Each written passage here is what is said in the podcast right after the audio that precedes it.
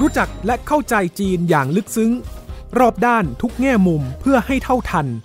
ในมองจีนมุมใหม่ โดยโสพิษหวังวิวัฒนา พบแขกรับเชิญกูรูผู้รอบรู้เรื่องจีน รองศาสตราจารย์วรศักดิ์มหัทโนบล อดีตผู้อำนวยการศูนย์จีนศึกษา จุฬาลงกรณ์มหาวิทยาลัย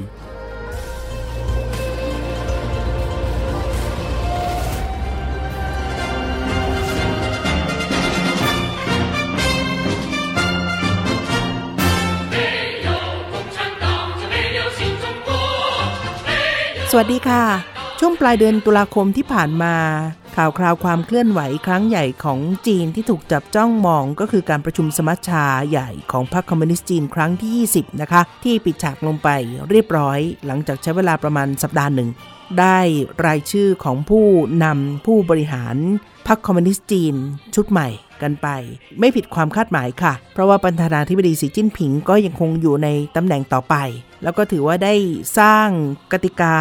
กฎเกณฑ์ใหม่ ๆ ในการสืบทอดและการดำรงตำแหน่งจากที่เคยกำหนดเอาไว้เดิม ให้มีเทอมหรือว่าวาระที่ต้องพ้นจากตำแหน่ง ให้โอกาสสำหรับผู้นำคนอื่นที่จะมาทำหน้าที่ต่อ แต่ว่าการอยู่ต่อเนื่องของประธานาธิบดีสีจิ้นผิง ทั้งตำแหน่งประธานาธิบดีตำแหน่งของเลขาธิการของพรรคคอมมิวนิสต์จีนแล้วก็ยังเป็นผู้นำสูงสุดทางด้านของการทหารด้วยเนี่ยก็ได้สร้างแนวทางใหม่ของการบริหารจากนี้ไปสื่อมวลชนจำนวนมากของทั้งโลกก็จับตามองไปที่การแต่งตั้ง 7 โปลิตบูโรนะคะหรือว่า 7 อรหันหรือว่าผู้ทำหน้าที่สำคัญ 7 คนในคณะกรรมการกรมการเมืองของพรรคคอมมิวนิสต์จีนค่ะ แต่ที่จริงแล้วในส่วนของตัวองค์คาพยพที่เรียกว่ากรมการเมืองเนี่ยมีถึง 25 คนด้วยกัน แต่ละคนก็จะมีบทบาทหน้าที่และการจะได้ถูกมอบหมายไปรับตำแหน่งในโครงสร้างภายใต้พรรคคอมมิวนิสต์จีนที่แตกต่างกัน เพียงแต่ว่า 7 ท่านนั้นน่าจะถูกไฮไลท์เป็นพิเศษ เพราะว่าเป็นตำแหน่งที่สำคัญ มองจีนมุมใหม่วันนี้ค่ะ จะชวนคุณผู้ฟังมาเจาะลึก แล้วก็ลงไปในรายละเอียดขององค์กร ต่างๆ ที่อยู่ภายใต้โครงสร้างของพรรคคอมมิวนิสต์จีน ซึ่งมีความแตกต่างไม่เหมือนกับองค์กรอื่น ๆ ของระบบสังคมนิยมทั่วโลก แล้วก็มีความเป็นเอกลักษณ์เฉพาะ และที่ความซับซ้อนที่ว่านี้ค่ะ ก็ส่งผลต่อเรื่องของแนวทางของการวาง การกำกับบริหารงานของพรรคคอมมิวนิสต์จีน ที่ถือว่าเป็นพรรคเดียว แล้วก็มีบทบาทสำคัญมากในการบริหารประเทศจีนด้วย ประชากรจีนมากกว่า 1,400 ล้านคนในขณะนี้เนี่ยนะคะ คนที่มีสถานะเป็นสมาชิกของพรรคคอมมิวนิสต์จีนกว่า 96 ล้านบวกบวกๆนะคะก็ตีว่าเกือบเกือบ100 ล้านคนแล้วทีเดียว เพราะฉะนั้นภายใต้โครงสร้างที่มีประชากรมากขนาดนี้เนี่ยพรรคคอมมิวนิสต์จีนถึงใหญ่มาก แล้วก็มีองค์กรที่มีความซับซ้อนด้วยแต่ละหน่วยภายใต้พักมีความสำคัญอย่างไร มีบทบาทอย่างไร แล้วก็ภารกิจหน้าที่ เหมือนหรือต่างจากเมื่อตอนเริ่มต้นการก่อตั้งก่อนที่จะมีการประกาศเปิดประเทศด้วยอย่างไร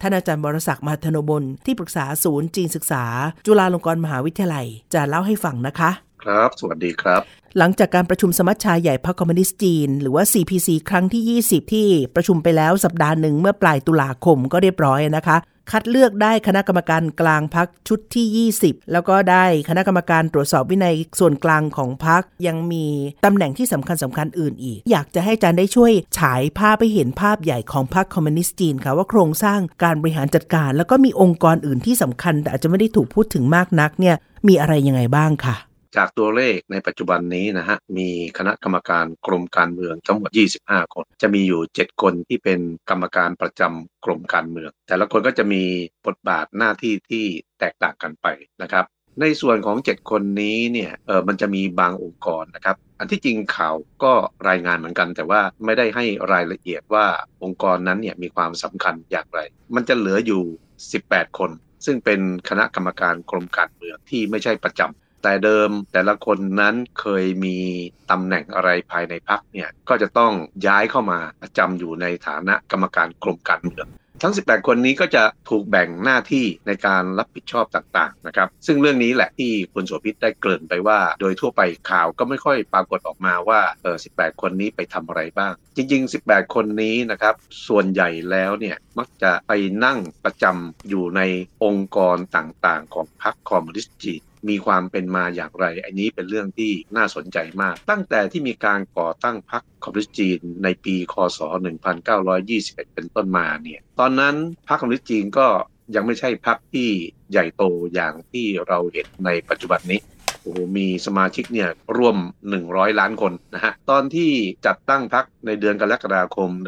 1921 เนี่ย มีสมาชิกเพียงแค่ไม่กี่สิบคน ทีนี้หลังจากนั้นไม่กี่ปีเนี่ยพรรคคอมมิวนิสต์จีนก็ขยายตัวใหญ่ขึ้น ก็มีสมาชิกหลายหมื่นคน พอผ่านไปอีกนับ10ปีก็มีสมาชิก นับเป็นแสนคน ถึงตอนนั้นแหละที่พรรคคอมมิสจีนเห็นถึงความจำเป็นที่จะต้องมีองค์กรของพรรคต่างๆเนี่ยมารองรับเพื่อให้สอดคล้องกับการขยายตัวเติบใหญ่ของพรรคคอมมิวนิสต์นะครับองค์กรของพรรคคอมมิวนิสต์จีนเนี่ยจริง ๆ แล้วมีอยู่หลายองค์กร บางองค์กรเกิดก่อนที่พรรคคอมมิวนิสต์จีนจะยึดอำนาจได้ในปีคศ1949 เสียงอีก ผมขอพูดถึงองค์กรที่สำคัญองค์กรหนึ่ง ซึ่งเมื่อกี้นี้ผมได้แบ่งเป็น 2 ส่วน ส่วนหนึ่งก็คือในส่วนของคณะกรรมการประจำกรมการเมือง ซึ่งมีอยู่ 7 คน เฉพาะตรงนี้เนี่ยจะมีอยู่หนึ่งองค์กร นั่นคือคณะกรรมาการตรวจสอบวินัยแห่งศูนย์กลางพักชื่อจีนก็คือจงก้งจงจังจี้รี่เจียนฉาเหวยเหวียนหุยจัดตั้งขึ้นมาในเดือนพฤศจิกายนปี 1949 ก็คือหลังการปฏิวัติ ไปได้เดือนเศษๆนะครับ ตรวจสอบวินัยว่าสมาชิกของพรรคคนไหนเนี่ยได้ทำผิดวินัยอะไรอย่างไรบ้างนะครับ ถ้าเกิดมีสมาชิกที่ทำผิดเนี่ย สมาชิกคนนั้นก็จะถูกพิจารณาโทษ ในพักนั้นเขามีธรรมนูญของพักกำหนดบทบาทหน้าที่ของสมาชิกพักอยู่แล้ว ยกตัวอย่าง เช่น เอาคดีที่เคยเฉาโฉเมื่อราวสิบปีก่อนนะครับ กรณีของปอซีไหล กลุ่มทุจริตทั้งหลายโจยงคังปอซีไหล หรือว่าใครอื่นๆ เนี่ยที่เกี่ยวข้องกับเรื่องของการกระทำที่ไม่ถูกต้อง ถูกเล่นงานโดยกรรมธิการตรวจสอบวินัยแห่งศูนย์กลางพักนี้ใช่ไหมฮะใช่ครับ กรณีปอซีไหลเนี่ยนะครับอันที่จริงโทษของเขาก็หนักอยู่นะ ถึงขั้นตัดสินจำคุกตลอดชีวิต แล้วตอนนี้ก็ยังคงจำคุกอยู่คณะกรรมาการตรวจสอบวินัยพักเนี่ยเป็นคนพิจารณาโทษ เป็นการลงโทษในส่วนของพักนะ ยังไม่รวมการลงโทษในส่วนของรัฐะไปก่อคดีอะไรขึ้นมาเนี่ยก็ต้องขึ้นโรงขึ้นศาลตามกระบวนการยุติธรรมปกติด้วย คนที่เป็นสมาชิกพรรคเนี่ยจะมีตำแหน่งต่างๆ ไม่ว่าจะสูงจะต่ำอะไรยังไงก็แล้วแต่เนี่ยการที่คุณเป็นสมาชิกพรรคนั้น คุณจะได้รับสิทธิพิเศษเหนือชาวบ้านทั่วๆไปอยู่แล้ว แต่มันก็มีต้นทุนเหมือนกัน เมื่อคุณได้ประโยชน์มาก แต่ถ้าคุณทำผิดเนี่ยคุณก็อาจจะถูกลงโทษมากกว่าชาวบ้านทั่วๆไปด้วยอ่าโดนโทษหนักใช่ไหมคะคดีปอซีไหลเนี่ยเขาเคยดำรงตำแหน่งสำคัญสำคัญหลายตำแหน่งค่ะคุณผู้ฟังเป็นทั้งเลขาธิการของพรรคคอมมิวนิสต์ในที่ทางฉงชิ่ง มีชื่อเสียงแล้วก็ถือว่าเป็นคนที่ถูกจับตามองในเชิงของความรุ่งโรจน์นะ ก่อนหน้าที่จะโดนคดี ก็มีความผิดไม่ว่าจะเป็นพัวพันคอร์รัปชันฆาตกรรม การจารกรรมล่วงละเมิดทางเพศศาลตัดสิน โทษจำคุกตลอดชีวิตอย่างที่อาจารย์วรศักดิ์เล่าเมื่อสักครู่ค่ะ ในแต่ละปีนะครับบทบาทที่น่าสนใจของกรรมธิการชุดนี้ก็คือว่าเขาจะมีรายงานนะว่า เขาได้ปราบปรามบรรดาสมาชิกพรรคที่ประพฤติมิชอบเนี่ยกี่มากน้อย เท่าที่ผมศึกษาดูปีหนึ่งนะครับมีหลายแสนคดีนะไอ้คดีของป๋อซีไหลนั้นเป็นคดีบิ๊กบิ๊กเบิ้มเบิ้มนะครับมันจะมีคดีประเภทรายเล็กรายน้อยเนี่ยยุบยับไปหมด จริง ๆ แล้วชาวคอมมิวนิสต์ที่ว่าโอ้อุดมการณ์สูงส่งเนี่ยจริง ๆ แล้วก็คงไม่ใช่อย่างนั้นไปเสียทั้งหมด เพราะว่าคดีที่จับได้เนี่ยส่วนใหญ่เป็นคดีคอร์รัปชัน ตัวของคณะกรรมการตรวจสอบวินัยแห่งศูนย์กลางพรรคเนี่ยเขามีกระจายไปตามมณฑลในพื้นที่ต่างๆ ด้วยไหมฮะนอกเหนือจากประจำอยู่ที่ศูนย์กลางที่ปักกิ่งอ๋อใช่ครับแทบทุกองค์กรจะมีสาขาของตัวเองตั้งอยู่ทั่วประเทศ เพื่อรองรับการทำงานของพรรคคุณโสภิตลองคิดดูง่ายๆนะการที่กรรมธิการชุดนี้เนี่ยสามารถตรวจสอบคดีความผิดในแต่ละปีหลายแสนคดีเนี่ยมันก็คงตั้งในส่วนกลางอะคงไม่เพียงพอ นะครับ ส่วนหนึ่งแล้วมันมาจากฝีมือในการตรวจสอบของในระดับท้องถิ่นด้วย ฉะนั้นเขาก็มีสาขาของเขาและเป็นองค์กรที่ใหญ่มากแล้วก็พรรคคอมมิวนิสต์ให้ความสำคัญ มันจึงไม่แปลกว่าคนที่จะมานั่งเป็นประธานคณะกรรมาการองค์กรนี้เนี่ยนะครับ จะต้องเป็นหนึ่งในเจ็ดของกรรมการประจำกรมการเมืองคนอื่นก็ไปอยู่ในองค์กรอื่นนะครับ ซึ่งเป็นองค์กรที่บริหารงานตามปกติ กลับมาที่องค์กรของพรรคกรมการเมืองที่เหลืออีก 18 คนเนี่ย โดยทั่วไปแล้วเขาจะไปดำรงตำแหน่งอยู่ในองค์กรอะไรบ้างนะครับ ผมก็จะเลือกยกมาเฉพาะบางองค์กร เพราะว่ามันมีอยู่ 10กว่าองค์กรนะครับ เอาองค์กรที่สำคัญสำคัญ ยกตัวอย่างเช่นสำนักวิจัยนโยบายแห่งศูนย์กลางพรรคชื่อจีก็คือจงก้งจงยาง เจิ้งเชื่อเหยียนจิ้วซื่อ ก็คือองค์กรนี้เนี่ยจะทำหน้าที่ในการรวบรวมศึกษาข้อมูลเพื่อทำการวิจัยนะครับว่า ณขณะนี้มันเกิดประเด็นปัญหาอะไรนะครับ ที่สำคัญต่อจีน หรือจีนเนี่ยจะต้องมีปฏิสัมพันธ์กับ ประชาคมโลก หรือเป็นที่สนใจของโลกในอนาคตนะครับมีหน้าที่ในการวิจัยอย่างเดียว คือเอาผลงานวิจัยนั้นออกมาทำเป็นนโยบายของพรรคคอมมิวนิสต์พูดอีกอย่างหนึ่งก็คือว่า เวลา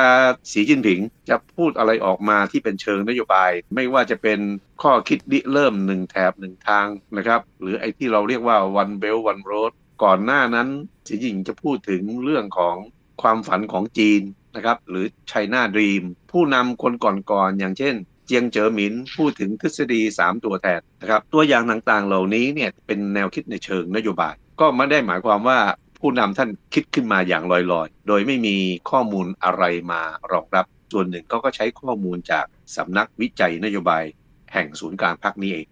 อีกองค์กรหนึ่งก็คือทบวงจัดตั้งองค์กรแห่งศูนย์กลางพรรคทบวงในที่นี้เนี่ยมาจากภาษาจีนคือคำว่าปู้ที่แปลว่ากระทรวง ครั้นผมจะไปใช้คำว่ากระทรวง ผู้ฟังก็อาจจะเข้าใจผิดว่าจะไปซ้ำกับกระทรวงในส่วนที่เป็นคณะรัฐบาล ซึ่งมันไม่เหมือนกันมันจึงไม่แปลกที่ว่าใครก็ตามที่มาดำรงตำแหน่งเป็นหัวหน้าในองค์กรแบบนี้เนี่ย เวลาเขาแจกนามบัตรนะ ถ้าเป็นภาษาอังกฤษก็จะว่า Minister of Party ก็คือเป็นรัฐมนตรีของพรรคคนที่ไม่รู้ก็จะงงว่าเฮ้ยพรรคคอมมิวนิสต์มีรัฐมนตรีด้วยหรือมันหมายความว่าอะไร จริง ๆ เขาหมายถึงคนที่มาดำรงตำแหน่งในองค์กรของพรรคนี่แหละนะครับเพียงแต่ว่าบางองค์กรเขาไม่ได้ใช้คำว่าปู้หรือรัฐมนตรี เช่นเมื่อกี้ที่ผมพูดถึงว่าสำนักวิจัยนโยบายเนี่ยคนที่มาเป็นหัวหน้าสำนักเขาอาจจะใช้คำว่าเป็นผู้อำนวยการอย่างนี้เป็นต้นนะครับทบวงจัดตั้งองค์กรทำหน้าที่อะไรบ้างคะอาจารย์ ทบวงนี้เนี่ยมีการจัดตั้งตั้งแต่ปี 1924 หลังจากที่พรรคคอมมิวนิสต์จีนถูกจัดตั้งขึ้นมา 2-3 ปีพรรคคอมมิวนิสต์นั้นยังมีฐานะที่ผิดกฎหมาย คือก็ต้องหลบหนีการต่อสู้อะไรอย่างนี้เนี่ยนะครับเพ ราะฉะนั้นพรรคคอมมิวนิสต์เนี่ยเวลาจะไปจัดตั้งมวลชนอะไรก็แล้ว แต่เขาจะต้องจัดตั้งองค์กรขึ้นมาองค์กรหนึ่งจะจะเป็นชื่ออะไรก็ได้ เช่น เป็นชื่อเยาวชนผู้รักชาตินะครับอันนี้ผมยกตัวอย่างสมมุตินะสหภาพกรรมกรเซี่ยงไฮ้ทั้งหมดนี้เนี่ยเป็นการจัดตั้งโดยพรรคคอมมิวนิสต์จีน เพื่อหลีกเลี่ยงการใช้ชื่อว่ามีคำว่าคอมมิวนิสต์แต่ทุก ทุกองค์กรเนี่ยล้วนแล้วแต่เป็นองค์กรที่มีพรรคคอมมิวนิสต์อยู่เบื้องหลัง โดยทั่วไปแล้วนะครับ องค์กรพวกนี้ก็จะสะท้อนความหมาย 2 ด้านด้วยกันพอเราฟังชื่อปุ๊บเรารู้เลยว่าเอ๊ะเป็นองค์กรแบบวิชาชีพ เช่นสมมติว่าเป็นสหภาพกรรมกร หรือเป็นองค์กรชื่อที่เกี่ยวข้องกับเยาวชนหรือนักศึกษานะครับ มันก็จะออกไปทางนั้นอีกด้านหนึ่งเนี่ยองค์กรที่ออกมาอาจจะเป็นองค์กรที่สะท้อนทัศนะทางการเมือง ถ้าคุณตั้งชื่อตั้งองค์กรขึ้นมาชื่อว่า องค์กรผู้รักชาติรักประชาธิปไตยอะไออย่างนี้มันจะออกมาในทางความหมายในทางการอย่างนี้เป็นต้น ทั้งหมดที่ผมพูดมาเนี่ยล้วนแล้วแต่มีพรรคคอมมิวนิสต์จีนอยู่เบื้องหลังนะครับ แล้วก็ให้องค์กรเหล่านี้เคลื่อนไหวไปในหมู่มวลชนระดับต่าง สาขาวิชาชีพต่างๆ พอหลังปี 1949 ไปแล้ว พรรคคอมมิวนิสต์จีนยึดอำนาจได้แล้วนะครับ ก็ได้ยกระดับทบวงจัดตั้งองค์กรนี้ให้ขึ้นมีฐานะเทียบเท่ากับกระทรวง ถามว่า อ้าว ตอนนี้ปฏิวัติเรียบร้อยแล้วทำไมยังต้องมีทบวงจัดตั้งองค์กรขึ้นมาอีก นั่นน่ะสิคะอาจารย์ เพราะว่าสถานะพรรคคอมมิวนิสต์ได้รับการยอมรับแล้วถูกกฎหมายแล้ว ความจำเป็นในการจะต้องจัดตั้งองค์กรที่ใช้ชื่อแฝงเพื่อขับเคลื่อนแทนพรรคในอดีตก็น้อยลง แต่ทำไมยังต้องมีหน่วยงานนี้อยู่คะ เขายังถูกรักษาเอาไว้ เพราะว่าในแต่ละช่วงแต่ละช่วงเนี่ยพรรคคอมมิวนิสต์จีนนั้นมักจะมีนโยบายต่างๆออกมา องค์กรพวกนี้ก็จะถูกจัดตั้งตามชื่อนโยบายมั่งตามแนวทางอะไรขึ้นมาสักอย่าง แล้วให้องค์กรเหล่านี้เนี่ยจะไปทำหน้าที่โฆษณาชวนเชื่อ ให้การอบรมกับมวลชน ให้การอบรมกับสมาชิกพรรคหรือแม้กระทั่งไปดูแลการพัฒนาตามนโยบายของพรรคในพื้นที่ต่างๆ ทั่วประเทศ องค์กรนี้เนี่ยจึงมีความสำคัญก็คือเป็นมือไม้ให้กับพรรคคอมมิวนิสต์ในการสนองตอบในเชิงนโยบายของพรรค ถ้าอย่างนั้นแสดงว่าบทบาทหน้าที่ในยุคหลังเนี่ยไม่ใช่แค่การจัดตั้งองค์กรหรือหน่วยงานมาเท่านั้น แต่ยังเป็นครับกลไกที่ไปทำงานแทนพรรคคอมมิวนิสต์โดยเฉพาะเรื่องของการฝึกอบรม การหล่อหลอมความคิดความเชื่อในแนวทางของพรรคคอมมิวนิสต์แบบจีน นี่ก็คือความรับผิดชอบของหน่วยงานนี้ด้วย กระบวนการของการพิจารณาสถานะของคนที่สมัครเข้ามาเพื่อจะขอ เป็นสมาชิกของพรรคคอมมิวนิสต์จีนอยู่ภายใต้หน่วยงานนี้ด้วยไหมคะอาจารย์อ๋อไม่ไม่ไม่ใช่เลย สถานะของสมาชิกนี้เนี่ยนะครับสามารถทำได้ในทุกหน่วยงานสมมติว่าเป็นกระทรวงกระทรวงหนึ่งใช่ไหมค่ะ กระทรวงนั้นก็จะมีกรมกองต่างๆ แล้วในแต่ละกรมกองก็จะมีผู้บริหารสูงสุด เช่น ระดับอธิบดี หรือผู้อำนวยการกอง ซึ่งคนเหล่านี้เนี่ยนะครับโดยปกติก็จะเป็นสมาชิกพรรคอยู่แล้ว แต่คนเหล่านี้จะมาดูผู้ใต้บังคับบัญชา ว่าคนไหนที่มีหน่วยก้านที่จะเป็นสมาชิกพรรคได้ คนเหล่านี้ก็จะเป็นผู้พิจารณาเอง คือผมจัดตั้งองค์กรนี้ผมยกตัวอย่าง เช่น สีจิ้นผิงพูดถึงวันเบลวันโรดมันก็จะมีการจัดตั้งศูนย์ศึกษาวันเบลวันโรดนี่ผมยกตัวอย่างสมมติประมาณนี้ เพื่อเพื่อทำหน้าที่ขยายผลนโยบายต่างๆ ที่ออกมาจากพรรค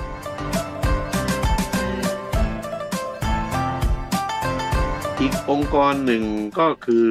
ทบวงโฆษณาการแห่งศูนย์กลางพักก็จัดตั้งขึ้นมาในปี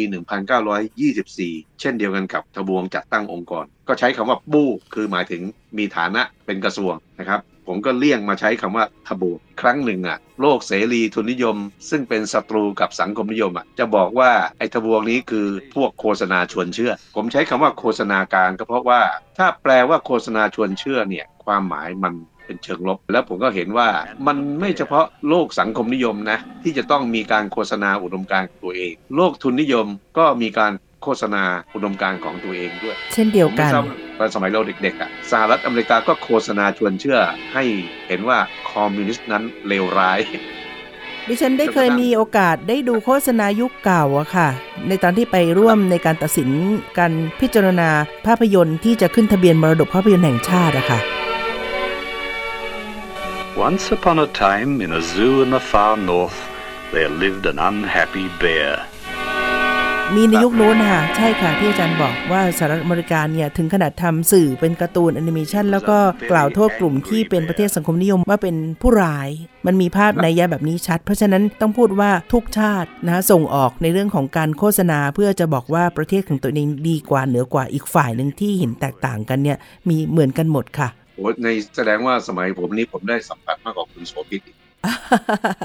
เป็นยังไงคะคือยังไงรู้ไหมตามโรงเรียนตามสถานที่ราชการหรือในที่สาธารณะเนี่ยจะมีการติดภาพโปสเตอร์ ซึ่งเป็นภาพเขียนนะ ภาพเขียนนี้เป็นสี่เหลี่ยมผืนผ้านะครับ แล้วเขาจะแบ่งแบ่งภาพเขียนครึ่งหนึ่งซีกซ้ายจะเป็นภาพคนที่อยู่ในโลก คอมมิวนิสต์ ส่วนซีกขวานั้นจะเป็นคนที่อยู่ในโลกเสรีประชาธิปไตย สมมุติว่าเป็นเป็นการทำทำไร่ไถนา ภาพของโลกคอมมิวนิสต์เขาจะเขียนให้เห็นว่าชาวนาในโลกคอมมิวนิสต์เนี่ยเวลาจะทำนานะตัวของชาวนาจะต้องแบกแอกแทนวัวควายแล้วก็ไถไปนะครับโอ้เป็นภาพที่เลวร้ายมาก แต่อีกซีกหนึ่งเนี่ยถ้าเป็นโลกเสรีทุนนิยม หรือประชาธิปไตยเนี่ยโอ้ชาวนาในโลกนี้จะจะขับขี่รถแทรกเตอร์ในการไถนา หน้าตาของชาวนาก็จะยิ้มแย้มแจ่มใสสดชื่น ถ้าเป็นภาพชีวิตในครอบครัวนะครับอ่าซีกที่เป็นคอมมิวนิสต์ครอบครัวล้อมวงกินข้าว หน้าตาแต่ละคนก็ผอมแห้งแรงน้อย อาหารบนโต๊ะ ก็เป็นผักนะฮะไม่มีเนื้อจานก็ใช้แบบจานสังกะสี ดูแล้วมันดูเก่าๆ แต่ถ้าเป็นครอบครัวในโลกเสรีประชาธิปไตยโอ้ดูแล้วอบอุ่นมาก พ่อแม่ลูกแต่งกายสะอาดสะอ้าน กลางโต๊ะก็มีกับข้าวที่เป็นหมูเห็ดเป็ดไก่ อยู่กินกันอย่างอุดมสมบูรณ์อืมอันนี้คือการโฆษณาชวนเชื่อของฝ่ายทุนนิยมะครับในยุคอดีตเนาะ ทีนี้มาที่ทบวงโฆษณาการของศูนย์กลางของพรรคคอมมิวนิสต์ค่ะอาจารย์ทำหน้าที่ในการส่งออกหรือผลิตสื่อเพื่อที่จะยืนกรานหรือว่ายืนยันอุดมการณ์ของพรรคแล้วทำอะไรอีกไหมฮะเวลาที่พรรคคอมมิวนิสต์มีนโยบายอะไรออกมานะทบวงโฆษณาการเนี่ย จะมีหน้าที่นำไปเผยแพร่ แต่ทีนี้การนำไปเผยแพร่ของเขาเนี่ยก็ไม่ใช่ว่ามาอธิบายว่านโยบายนั้นนโยบายนี้มีความหมายยังไงมันดียังไงนะ แต่เขาจะมีวิธีการสื่อสารหรือสร้างสื่อเพื่อนำเสนอให้กับสาธารณชนได้เข้าใจอย่างง่าย ๆ แล้วก็มีหลายระดับด้วยที่ที่ผมเคยเห็นเนี่ยนะครับ เช่นสมมติว่าจีนมี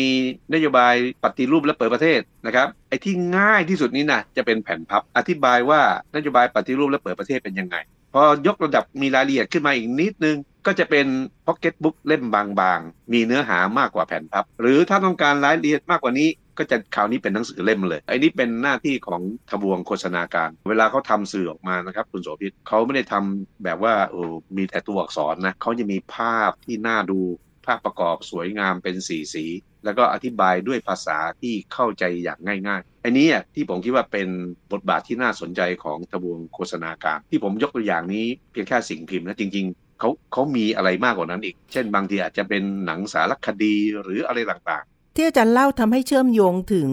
บทบาทของสื่อสารมวลชน ที่เป็นสื่อกระแสหลักของจีนอยู่ในเวลานี้ที่เป็นตัวแทนของทางรัฐบาล อันนี้ก็จะแยกขาดกันไม่เกี่ยวข้องกับระบบของพรรคคอมมิวนิสต์ใช่ไหมคะ สื่อส่วนกลางของจีนคือ ตอนนี้เขาปรับมาเป็น China Media Group นะฮะ CMG แต่สมัยก่อนมันก็จะมีแยกส่วนไม่ว่าจะเป็น CCTV ทางด้านของสิ่งพิมพ์ก็จะมีซินหัว ไม่เกี่ยวกันครับ ทุกองค์กรที่คุณโสภิตยกมาเนี่ยล้วนมีอิสระต่อกันนะ แต่ว่าทั้งหมดนี้จะขึ้นอยู่กับส่วนของพรรคคอมมิวนิสต์หรือส่วนของรัฐบาลนั้นก็เป็นอีกเรื่อง ที่อาจารย์วรศักดิ์ยกตัวอย่างมาเพิ่มเติมเดี๋ยวฉันต้องกลับไปค้นหาว่าคนที่พิมพ์ชุดนั้นเนี่ยเป็นหน่วยงานของทบงโฆษณาการของพรรคคอมมิวนิสต์จีนหรือเปล่า ในช่วงที่ประธานาธิบดีสีจิ้นผิงได้มีการพูดถ้อยแถลงหลาย ๆ ครั้งที่ผ่านมาฝั่งของประเทศไทยนะคะมีตัวแทนเขาก็มีการจัดทำคำแปลคำอธิบายความนะ ของประธานาธิบดีซีจิ้นผิง หรือว่านโยบายที่สำคัญเนี่ยออกมาเป็นเล่มเป็น book pocket book อย่างที่อาจารย์เล่าเลยค่ะ แล้วก็มีแจกจ่ายให้กับสื่อมวลชนไทยหรือคนที่สนใจด้วย ซึ่งก็เชื่อว่าแนวทางแบบนี้คงทำทุกประเทศทั่วโลกที่สำคัญที่จีนไปมีความเกี่ยวข้องด้วยค่ะอาจารย์ ผลิตสื่อเพื่ออธิบายความอธิบายนโยบาย อธิบายหลักการที่มันอาจจะเป็นความเป็นเฉพาะเพื่อให้คนข้างนอกเนี่ยเข้าใจเพิ่มขึ้น พอคุณโสภิตพูดถึงอย่างนี้ ผมก็ต้องพูดอีกหน่วยงานหนึ่งที่เกี่ยวข้อง ก็คือกรมการแปลแห่งศูนย์กลางพรรคเขาเขาไม่ได้แปลงานอย่างที่คุณโสภิตยกตัวอย่างมานะ ส่วนใหญ่แล้วเนี่ยเขาจะแปลงานนิพนธ์ของพวกลัทธิคอมมิวนิสต์เช่น งานนิพนธ์ของคาร์ล มาร์กซ์ เองเกลส์ เลนิน สตาลิน รวมตลอดไปจนถึงงานของผู้นำของเขาอย่างเหมาเจ๋อตงแปลนี้ที่นี้เนี่ยมันมีแปลสองแบบ คือเขาแปลงานของที่เป็นภาษาต่างชาติให้มาเป็นภาษาจีน กับไอ้ที่ประเภทแปลงานที่เป็นของจีนเองเนี่ยที่เป็นภาษาจีนเนี่ยเป็นภาษาของชาติอื่นๆเรื่องนี้น่าสนใจมาก เพราะว่าพรรคคอมมิวนิสต์จีนเนี่ยกรมการแปลของเขานะครับเขามีบุคลากรที่จะแปลหรือผลงานที่จะแปลเนี่ยเป็นภาษาต่างๆเนี่ยนับสิบภาษานะครับแล้วแล้วสมัยหนึ่งเคยมีภาษาไทยด้วย อย่างเช่น สันนิพนธ์เหมาเจ๋อตงเนี่ยก็มาจากกรมการแปลนี้ แปลเป็นภาษาไทยโดยที่เป็นผู้รู้ภาษาไทยดีมาก ปัจจุบันนี้เนี่ยถ้าเราไปเมืองจีนนะเราไปในฐานะคนต่างชาติใช่ไหมถ้าเป็นร้านใหญ่ๆอะมันจะมีมุมหนึ่งโดยเฉพาะเลยนะ เป็นหนังสือที่ออกมาโดยพรรคคอมมิวนิสต์จีน แล้วจะมีอยู่กองหนึ่งอะที่เป็นภาษาอังกฤษมันมาจากกรมการแปลนี้แหละนะครับ เพื่อให้คนต่างชาติได้รู้ เช่น ประวัติบุคคลสำคัญของพรรค คอมมิวนิสต์มีใครบ้างนะเขาก็มีการแปลเป็นภาษาเฉพาะบางคนนะหรือผลงานของผู้นำพรรคของเขานะครับ ไม่เฉพาะเหมาเจ๋อตงนะเติ้งเสี่ยวผิง เจียงเจ๋อหมิน บุคคลต่างๆ เหล่านี้เนี่ยล้วนมีการแปลออกมาเป็นภาษาอังกฤษ แล้วแล้วผมก็คิดว่าจะออกมามาก เพราะว่าตั้งแต่สีจิ้นผิงเป็นผู้นำมานะ รรคคอมมิวนิสต์เนี่ยผมสังเกตได้ว่าเขาได้เปลี่ยนนโยบายนะแทนที่เขาจะรอสะสมมากๆอะไรอย่างนี้นะแล้วค่อยเออออกมาเผยแพร่ใช่ไหมตั้งแต่สีจิ้นผิงเป็นผู้นำมาเนี่ยผมเห็นมีงานลักษณะต่างๆ ของสีจิ้นผิงเนี่ยไอ้ที่ถูกพิมพ์เป็นภาษาจีนนั้นไอ้นั้นเราเราไม่นับ แต่เมื่อถูกพิมพ์แล้วถูกแปลเป็นภาษาชาติอื่นๆเนี่ยก็ออกมามากสีจิ้นผิงนี้นะเขาเป็นผู้นำแล้วมีผลงานความคิดของเขาที่เป็นหนังสือเล่มหนาๆเนี่ยผมรู้สึกว่าเขามีมากกว่าเจียงเฉินหมินและหูจินเทาในสมัยที่ยังเป็นผู้นำอยู่ด้วยซ้ำไปกรมการแปลนั้นเขาจะเลือกแปลเฉพาะที่เขาเห็นว่าสำคัญหรือว่าพรรคคอมมิวนิสต์มอบหมายให้แปลนะครับ แล้วเผยแพร่ไป คือตีพิมพ์ในนามของพรรคคอมมิวนิสต์จีนนะองค์กรต่อมาก็คือ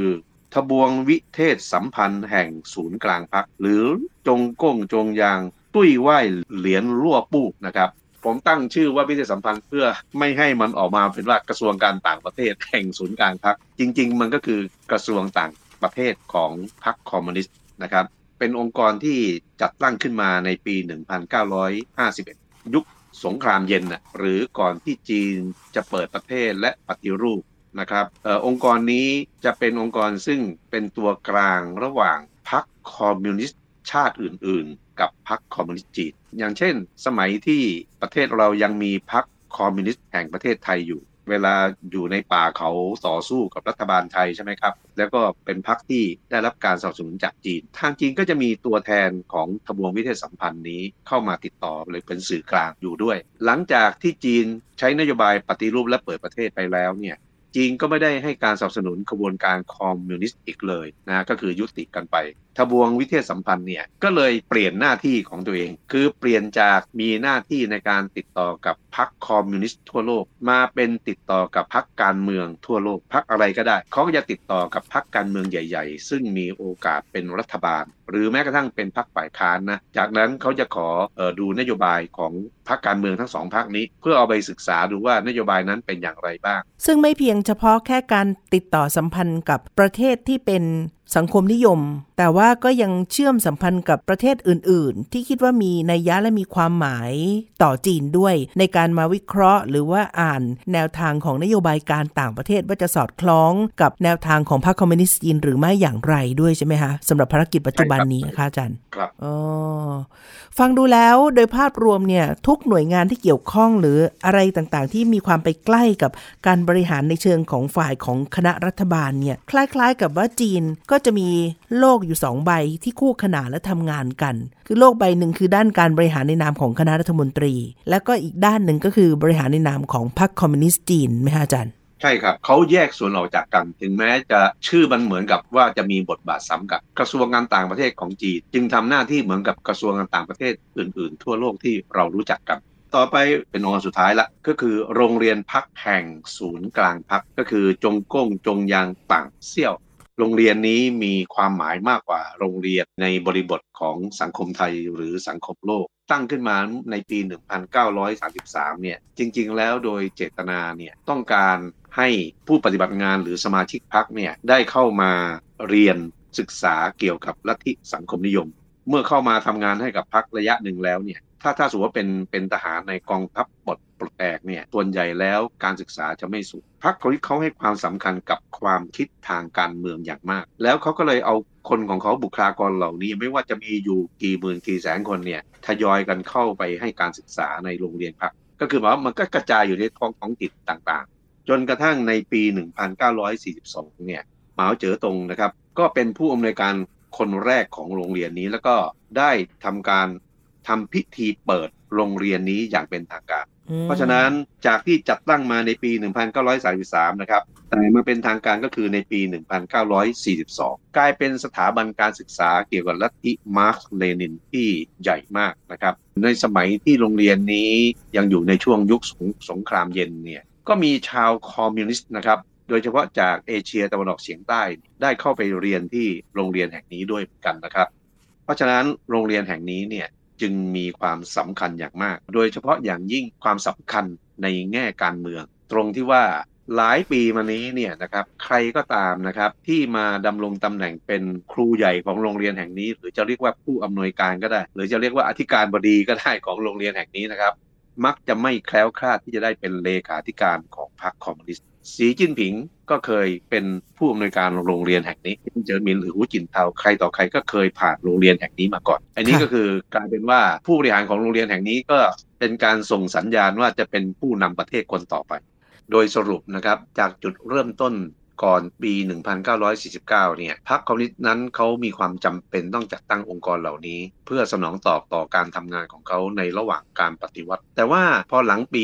1949 เนี่ยเขาก็ไม่ได้ละทิ้งองค์กรเหล่านี้นะ เพียงแต่เขาเปลี่ยนบทบาท คราวนี้มาเป็นบทบาทนะครับในการปฏิรูปภายใต้สถานการณ์ที่มันสงบเพราะฉะนั้นองค์กรพรรคเนี่ยจึงเป็นอีกส่วนหนึ่งในโครงสร้างของพรร คคอมมิวนิสต์นะครับที่เราจะต้องให้ความสนใจนะครับเพราะจะได้รู้ว่าพรรคคอมมิวนิสต์จีนนั้นเขาทำงานกันอย่างไร ผู้บริหารขององค์กรสำคัญที่เล่าถึงในรายการวันนี้ค่ะ ก็มาจาก 18 คนในคณะกรรมการกรมการเมืองที่ว่านี้เนี่ยฮะจาก 25เออโดยโดยส่วนใหญ่จะมาจากนั้นครับ ใครก็ตามที่มานั่งในองค์กรเหล่านี้ ฐานะของเขาก็จะเทียบเท่ากับรัฐมนตรี คนที่มาดำรงตำแหน่งในส่วนของพรรคหรือองค์กรของพรรคเนี่ยก็จะมีความสำคัญมากกว่าคนที่เป็นรัฐมนตรีในคณะรัฐบาล และนี่ก็เป็นเรื่องที่เรา